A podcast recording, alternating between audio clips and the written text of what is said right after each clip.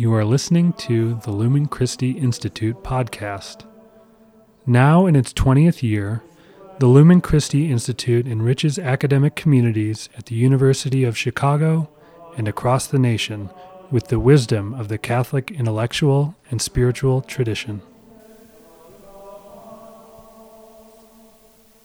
Today's interview is with Jerry Bradley, professor of law at the University of Notre Dame Law School. We sat down with Professor Bradley in South Bend to discuss his scholarship, legal training, and his thoughts on Catholic higher education.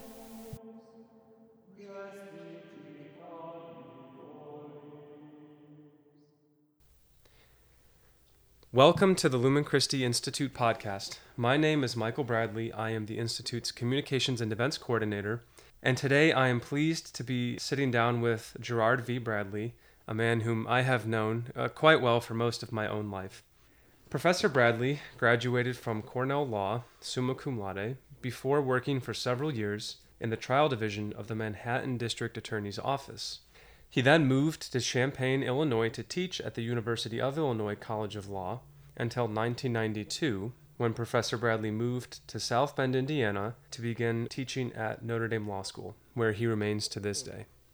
Professor Bradley, thanks for joining us today. Happy to, Michael.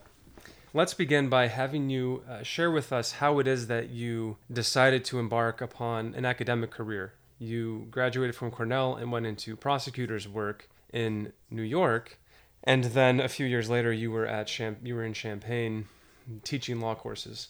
What was the what was the train of thought that led you to think that you wanted to leave uh, for the most part your work in the courtroom and go into the academy?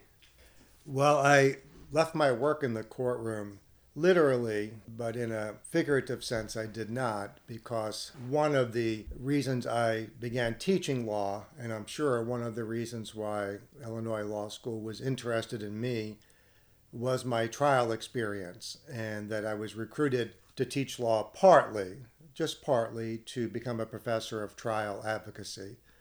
So I continued in a more mock setting, working as a trial lawyer, actually for about 28 years after I began teaching law. I switched full time to other kinds of classes just about six or seven years ago. But as to your original question, or at least the main part of your question, I suppose if you had asked me during college about teaching law or teaching anything else, I would have demurred. I did not give it much thought at that time. But I think during law school and during my three years in law school at Cornell, I also pursued, but never did quite finish, a master's degree in American political history. The thought occurred to me that my interest in intellectual life, and I would say more specifically in difficult but very important moral issues in constitutional law, perhaps chiefly abortion. But I began to think that engaging intellectually on the things that mattered to me and things that I uh, thought I had some something to offer did occur to me during law school. But my main interest during law school was the same from beginning to end. I had always had in mind working in the criminal justice system in New York City. It's where I was born and grew up. And conditions in the criminal justice system in the late 1970s into the early 1980s, and this, that's the time period we're talking about now, were very grim indeed. So it was always my determination to be in the criminal justice system. And although it was a possibility that I would become a criminal defense lawyer, for several reasons, it was a, the choice I made to be a prosecutor was one that suited me better than being a defense lawyer, and it suited me better in several respects. So I joined the Manhattan District Attorney's Office in 1980 upon graduation. And while I was there, I, if I had been asked, I probably would have said, well, I might end up teaching someday, but I'll keep doing this for the time being. But then, after marrying and having our first child, and further reflection upon my vocation, my wife and I decided that a change to an academic life would be a good one good financially for that matter, but more in terms of lifestyle and satisfaction for me. Although I very much enjoyed trial work, I didn't much enjoy some of the other less satisfying aspects of criminal justice in what was then a system that was just strained to the breaking point.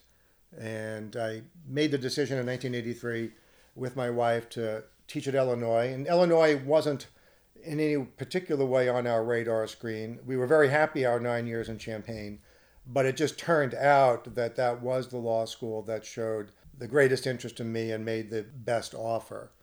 So that part of the story was, you might say, happenstance.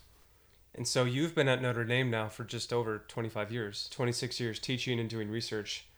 Tell us about the kind of teaching that you do at Notre Dame, the sorts of courses you teach, and then also other responsibilities that you've taken up in the law school. Well, I did teach trial skills for about 26 or 28 years, that is until about six or seven years ago. But all along the way, I have also taught constitutional law, various kinds of classes in constitutional law, basic classes, slightly more advanced classes, and from time to time, seminars. I have taught for the last several years a class on civil liberties. This would be a class offered to upper class law students, second and third year students, and in which we, it's a survey class, so it takes up a number of particular Bill of Rights provisions. So we study freedom of religion, freedom of speech, including uh, regulation of obscenity, gender discrimination in, as a matter of constitutional law, race discrimination, all aspects of the so called right to privacy, beginning with the Supreme Court's contraception case from 1965, a case called Griswold versus Connecticut. We study Roe versus Wade. We study the constitutional law governing regulation of abortion in the wake of Roe versus Wade. And for the last several years, I've taught same sex marriage. So this is a class called Civil Liberties. In another semesters, I will teach a class on constitutional criminal procedure. And this has to do with the police investigative methods, what or how the Constitution governs search and seizure, the questioning of suspects and taking confessions from people accused of crimes, and also identification procedures of various sorts. I have taught for the last 20 years, every semester, a class on being a public defender. For me, it's not based precisely upon experience, since I was never a defense lawyer, but it does draw upon my experience in the criminal justice system in New York. So, in that class, what I do is organize and supervise and provide an academic component to second and third year students whose main job, if you want to call it that, during the class is to work at the elbow or shoulder to shoulder with uh, lawyers in South Bend who are working in the criminal justice system representing either adults accused of misdemeanor offenses or juveniles, anyone under 18. And they may be people accused of crimes or accused of misconduct, which, if the misconduct were committed by an adult, would be a felony. So when our students work with juvenile offenders, they are liable to represent someone charged with being something as benign as being a truant or out after curfew, uh, but they could also be representing somebody charged with something as malignant or as malign as being an armed robber. Was it during this time at Notre Dame also that you began your association with the Natural Law Institute with the American Journal of Jurisprudence. Correct. Uh, after I'd been here about four or five years, the law school instigated a change in leadership of the Natural Law Institute as well as the editor's positions of the American Journal of Jurisprudence. The American Journal of Jurisprudence, which at one time was known as the Natural Law Forum, you might say is the activity or the main activity. It's a publication of the Natural Law Institute. And in around 1996 or 1997, I and my colleague, John Finnis, who is a legal philosopher of high renown, done path breaking work on natural law theory, and who has since 1994 worked part time on our faculty and until he retired from his chair at Oxford several years ago, part time on the Oxford faculty. But the law school instigated a change of leadership so that Professor Finnis and I became co directors of the Natural Law Institute and also co editors in chief of the American Journal Jurisprudence. And was it also during this time, your tenure at Notre Dame, that you first met the Lumen Christi Institute's director, Thomas Levergood? I did. I first met Thomas, now it must be almost 20 years ago, perhaps 18 years ago. It's possible I met him, you know, very briefly and shook hands at some event before that, perhaps in Chicago, perhaps in an event organized by Cardinal George, to whom, of course, Thomas was very close, and I had the privilege of working with somewhat closely from time to time. Uh, but I do remember very specifically meeting Thomas at the Ave Maria Law School in Ann Arbor, Michigan, when he, that is Thomas, accompanied Cardinal George on a trip to give a speech. I think it was in March of the year 2001 when Cardinal George gave the inaugural speech or a speech dedicating the Ave Maria Law School in Ann Arbor. And Thomas was along for the ride. And at that time, I had a chance to actually get to, to meet him and to talk to him for a while. And since then, I've had uh, you know regular, that is recurring contact with Thomas and the Lumen Christi Institute, whose work from this distance of about 90 or so miles I have admired for these last 20 years or so and have come to, I think, value even more highly as time goes by, and not to anticipate something we might talk about later on. But I do think that in today's particular configuration of institutions and operations dedicated to Catholic higher education, or to the higher education of Catholics, the slightly off campus, independent institute or think tank, of which I think Lumen Christi is a prototype, is destined to play a larger and larger role in the higher education of America's Catholics. And I think at least this much for sure ought to play a larger role as we go forward in this particular circumstance of a set of factors affecting the viability, the quality, and frankly the Catholicity of other offerings in Catholic higher education. And we will talk about those circumstances presently. For now, though, let me ask you about your current scholarship. Are you working on book projects? Uh, if so, what is their nature? Does it connect into your research? What sorts of things are you working on when you're not teaching? Well, I have, it seems like I always have one or two uh, short term and manageably sized projects, whether it's a lecture or a book review, an essay, or perhaps a short scholarly article that happens to come due. And I have a few of those in front of me this fall. But my main scholarly preoccupations right now are two. I and my co editor, Christian Brugger.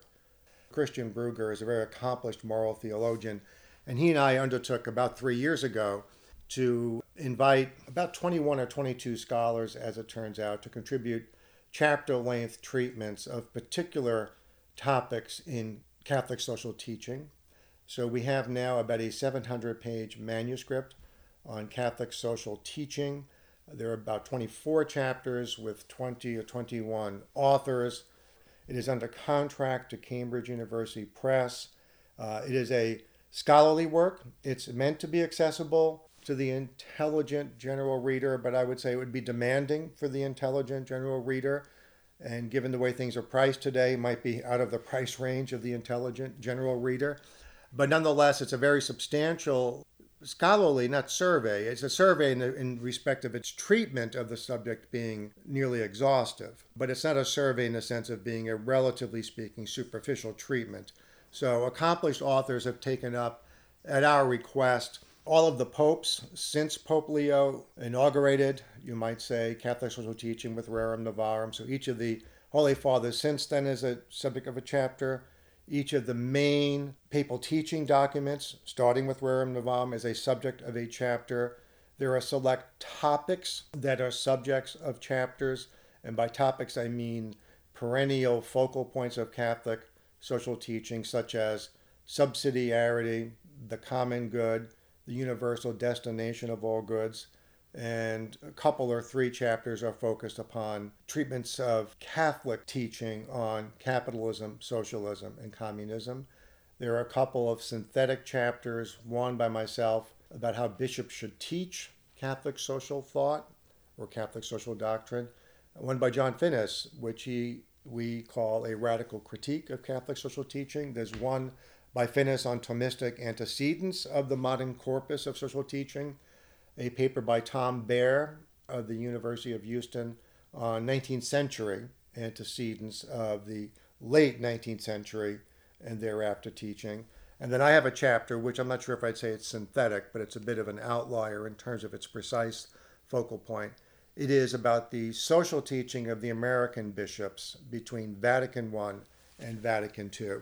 And as I say, we're in the final stages of preparing the manuscript for submission to Cambridge, given the size of it and how difficult, or at least how labor intensive it will be to edit it. It probably won't appear in print until late next year, and that would be 2019. And you said that this CST book project was one of two primary scholarly uh, points of interest for you. What is the second? The second is a book which is really meant for the general reader with a certain amount of intelligence, but also willingness to engage with the topic of social response to pornography. So it's about, you might say, regulating pornography for a variety of reasons, which I'll lay out in the first chapter or perhaps the first two chapters. I think that our, our society, this is probably true of many other societies in the world, if not all, at least most of the North Atlantic democracies are probably in the same condition that America is. But the book is about America and about the American social response to pornography. I say regulate with a little bit of hesitation because the thesis of the book is not that the law ought to ban pornography, and it's not a book about legal censorship. I do think that there is a and this is part of my thesis, a strategic and essential, but nonetheless secondary role for the civil law to play in a proper response to pornography, where the, the response is mainly to use the law, public opinion, other sources of cultural norms, if you will, to generate and sustain a very sharp social and cultural stigma on pornography. So that although it, it ought to be legally prohibited to traffic in obscenity. Certainly, child obscenity should be prohibited, even possessing it. It's not so much that I'm calling for legal reform or relaxation of the present laws, but I do think that in an internet world, our world, even the meaning of the question about what it would mean to say we ought to ban pornography is a little bit difficult to ascertain.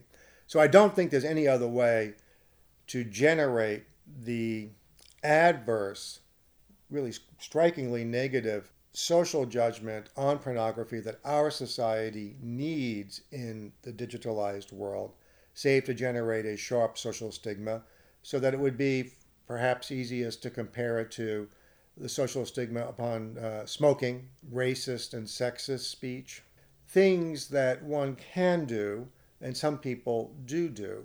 But when it becomes publicly known, just for example, with regard to racist and sexist speech, when it becomes publicly known that one has used an epithet for a particular racial group, well, then one is stigmatized and one has to expect not prosecution, but really uh, unpleasant social repercussions.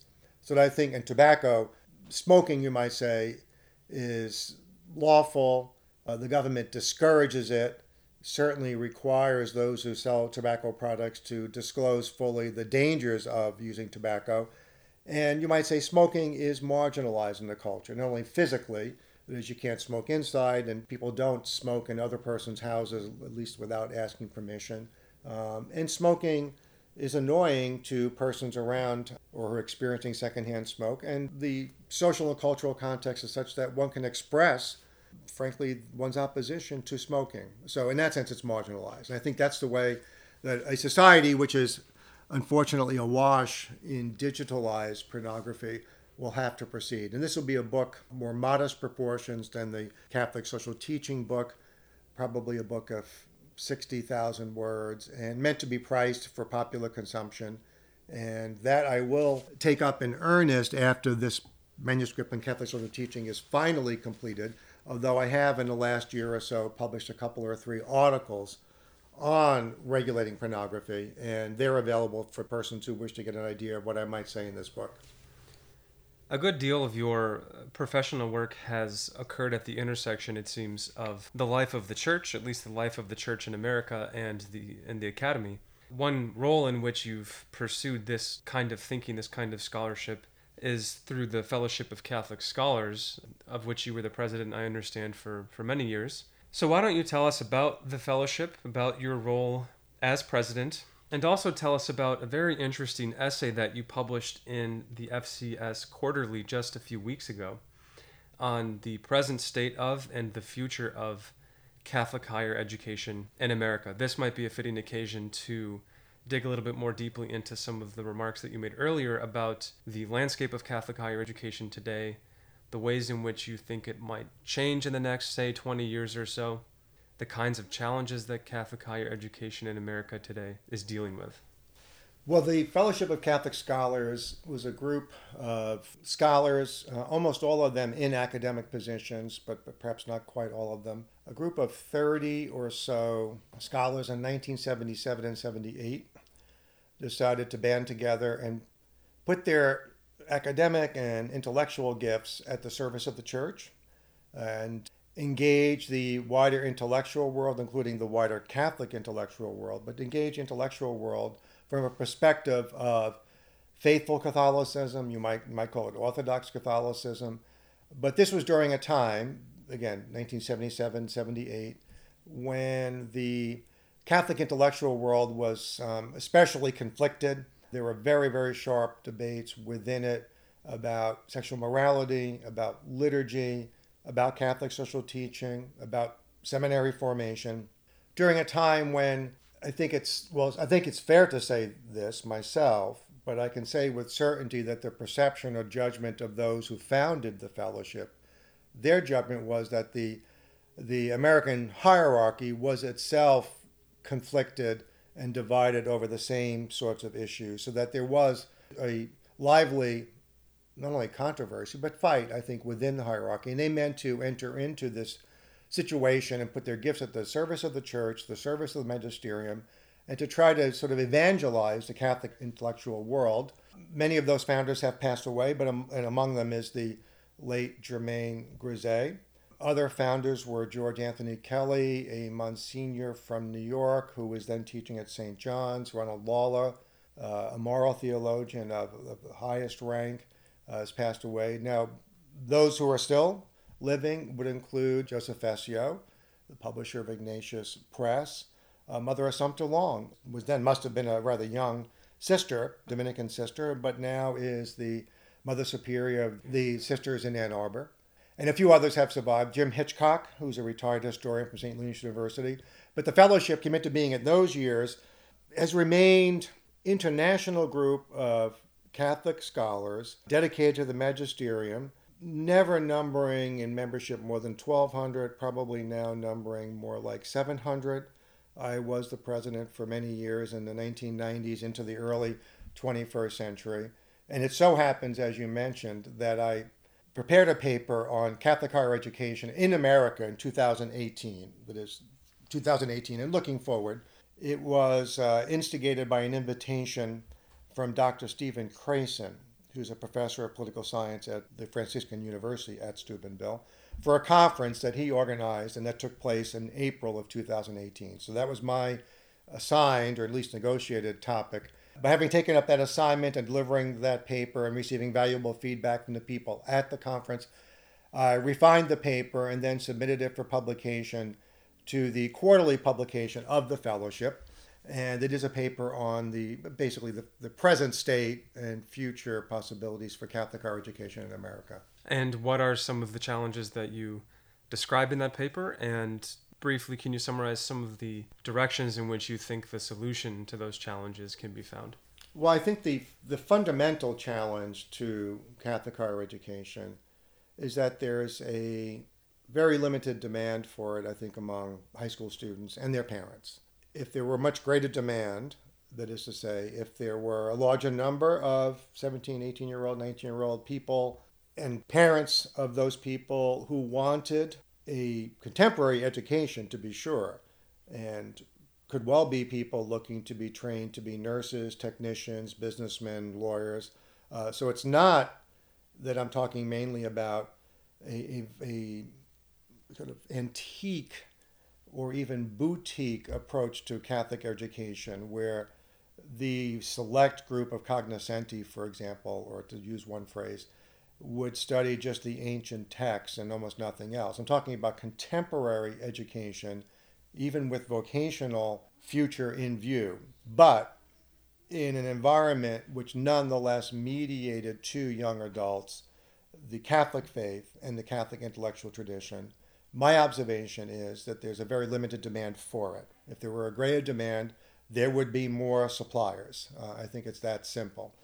So, the fundamental problem about Catholic higher education, I think, is right now identifying or developing or cultivating ways to stimulate demand. Now, about that, I only have a few, not tentative thoughts. I think they're firm thoughts, but they're about small ways to improve that demand. But I think reflective of the demand, limited demand, more than anything else, is the present state of Catholic higher education, which I would describe as, as at best poor that is to say, of the 225 or so institutions of higher education listed in the official Catholic directory, I think we persons could argue about which small number of institutions could and should be regarded as authentically and fully and committedly Catholic. But I don't think there'd be much disagreement that that number is small, that the number of institutions that could be recommended as profoundly Catholic is no more than a couple of score, and perhaps fewer than that. And I think most of the other institutions are basically reacting to market demand and have watered down their Catholicity to suit the tastes and inclinations of their clientele. I think that's a great challenge and difficulty. I think the this is true of both the Catholic college, you might call it the Catholic teaching college, you might call it the Catholic liberal arts college, as well as the Catholic research university. But for what it's worth, my own judgment is that in our society, given the enormous resources that must be commanded to operate a research university and the extraordinary diversity of stakeholding groups in a modern research university faculty, graduate students, donors, prospective undergraduate students, government contracts for research purposes, administrators. I think that the, the confluence of factors affecting the viable research university make it extremely unlikely that a research university can be much more than nominally Catholic. And there are nominally Catholic research universities, and there are some that are more than nominally Catholic, but I think that it's very, very difficult for a research university to be profoundly Catholic. And I think that the best evidence for that is the scarcity of such places. That the that in any kind of hypothetical conversation about which institutions of higher education are genuinely, authentically, profoundly, and ambitiously Catholic, the argument would be about smaller institutions, about colleges, and probably there about colleges which are not necessarily mainly liberal arts colleges, but in which there's a very strong liberal arts curriculum alongside and perhaps surrounding more vocationally specific curricula, whether it's nursing, education, various forms of physical therapy, business, what have you. But I do think that the schools that have maintained their Catholic character in a visible, even conspicuous, and profound way are colleges but there aren't that many of those either. And I think that reflects the very limited demand in the market. And I'd say one more thing I think that these institutions, because they're not research universities, they don't have government contracts, or have very few of them, they have very modest endowments, they're all pretty much tuition driven institutions. They're always in danger at the end of the fiscal year of being in red ink rather than black ink, living on the edge financially. So that makes their challenge all the greater to do what they can to be both profoundly Catholic, but nevertheless to pay the bills. And I think these institutions are in a particularly unenviable market position because, as I say, there's a limited pool of college applicants that's interested, who are interested in this kind of education. And I think these students and their families are keenly interested in getting the most affordable Catholic higher education they can. So I think they quite understandably but from the college's point of view and from the college's accountant's point of view, it is regrettable that the limited pool of applicants are in a position to bargain with these colleges for tuition discounts by playing one off the others. I don't blame anybody for doing that, but that aggravates the already precarious financial condition of this limited number of Catholic colleges. So the future, I think, to put it in a nutshell, and to refer back to my comments earlier about Lumen Christi, I do think because the research universities are proving to be unviable as Catholic institutions, and that the number of very good Catholic colleges is for the foreseeable future going to remain very limited. I think a big part of the solution to the problem of Catholic higher education in the near future and the intermediate future, for sure, and possibly indefinitely, is the Lumen Christi prototype. That is to bring a profound introduction, and even more than an introduction, a profound apprenticeship in the Catholic faith and Catholic teaching to the secular campuses. Make it available largely on a non credit basis, but not necessarily entirely on a non credit basis, but to plant next to, in the case of Lumen Christi, the University of Chicago. And there are any number of other institutions, institutes, and centers of excellence near leading secular universities where the Catholics, and others for that matter, but mainly the Catholics who attend these institutions, can get more than a little of a genuine Catholic higher education on the side. Well, we commend to our listeners, many of whom, of course, by virtue of following Lumen Christi's work and mission, are interested in these questions.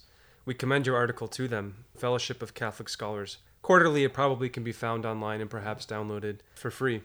Professor Gerard V. Bradley of Notre Dame Law School, thanks for joining us this morning. You're welcome, Michael.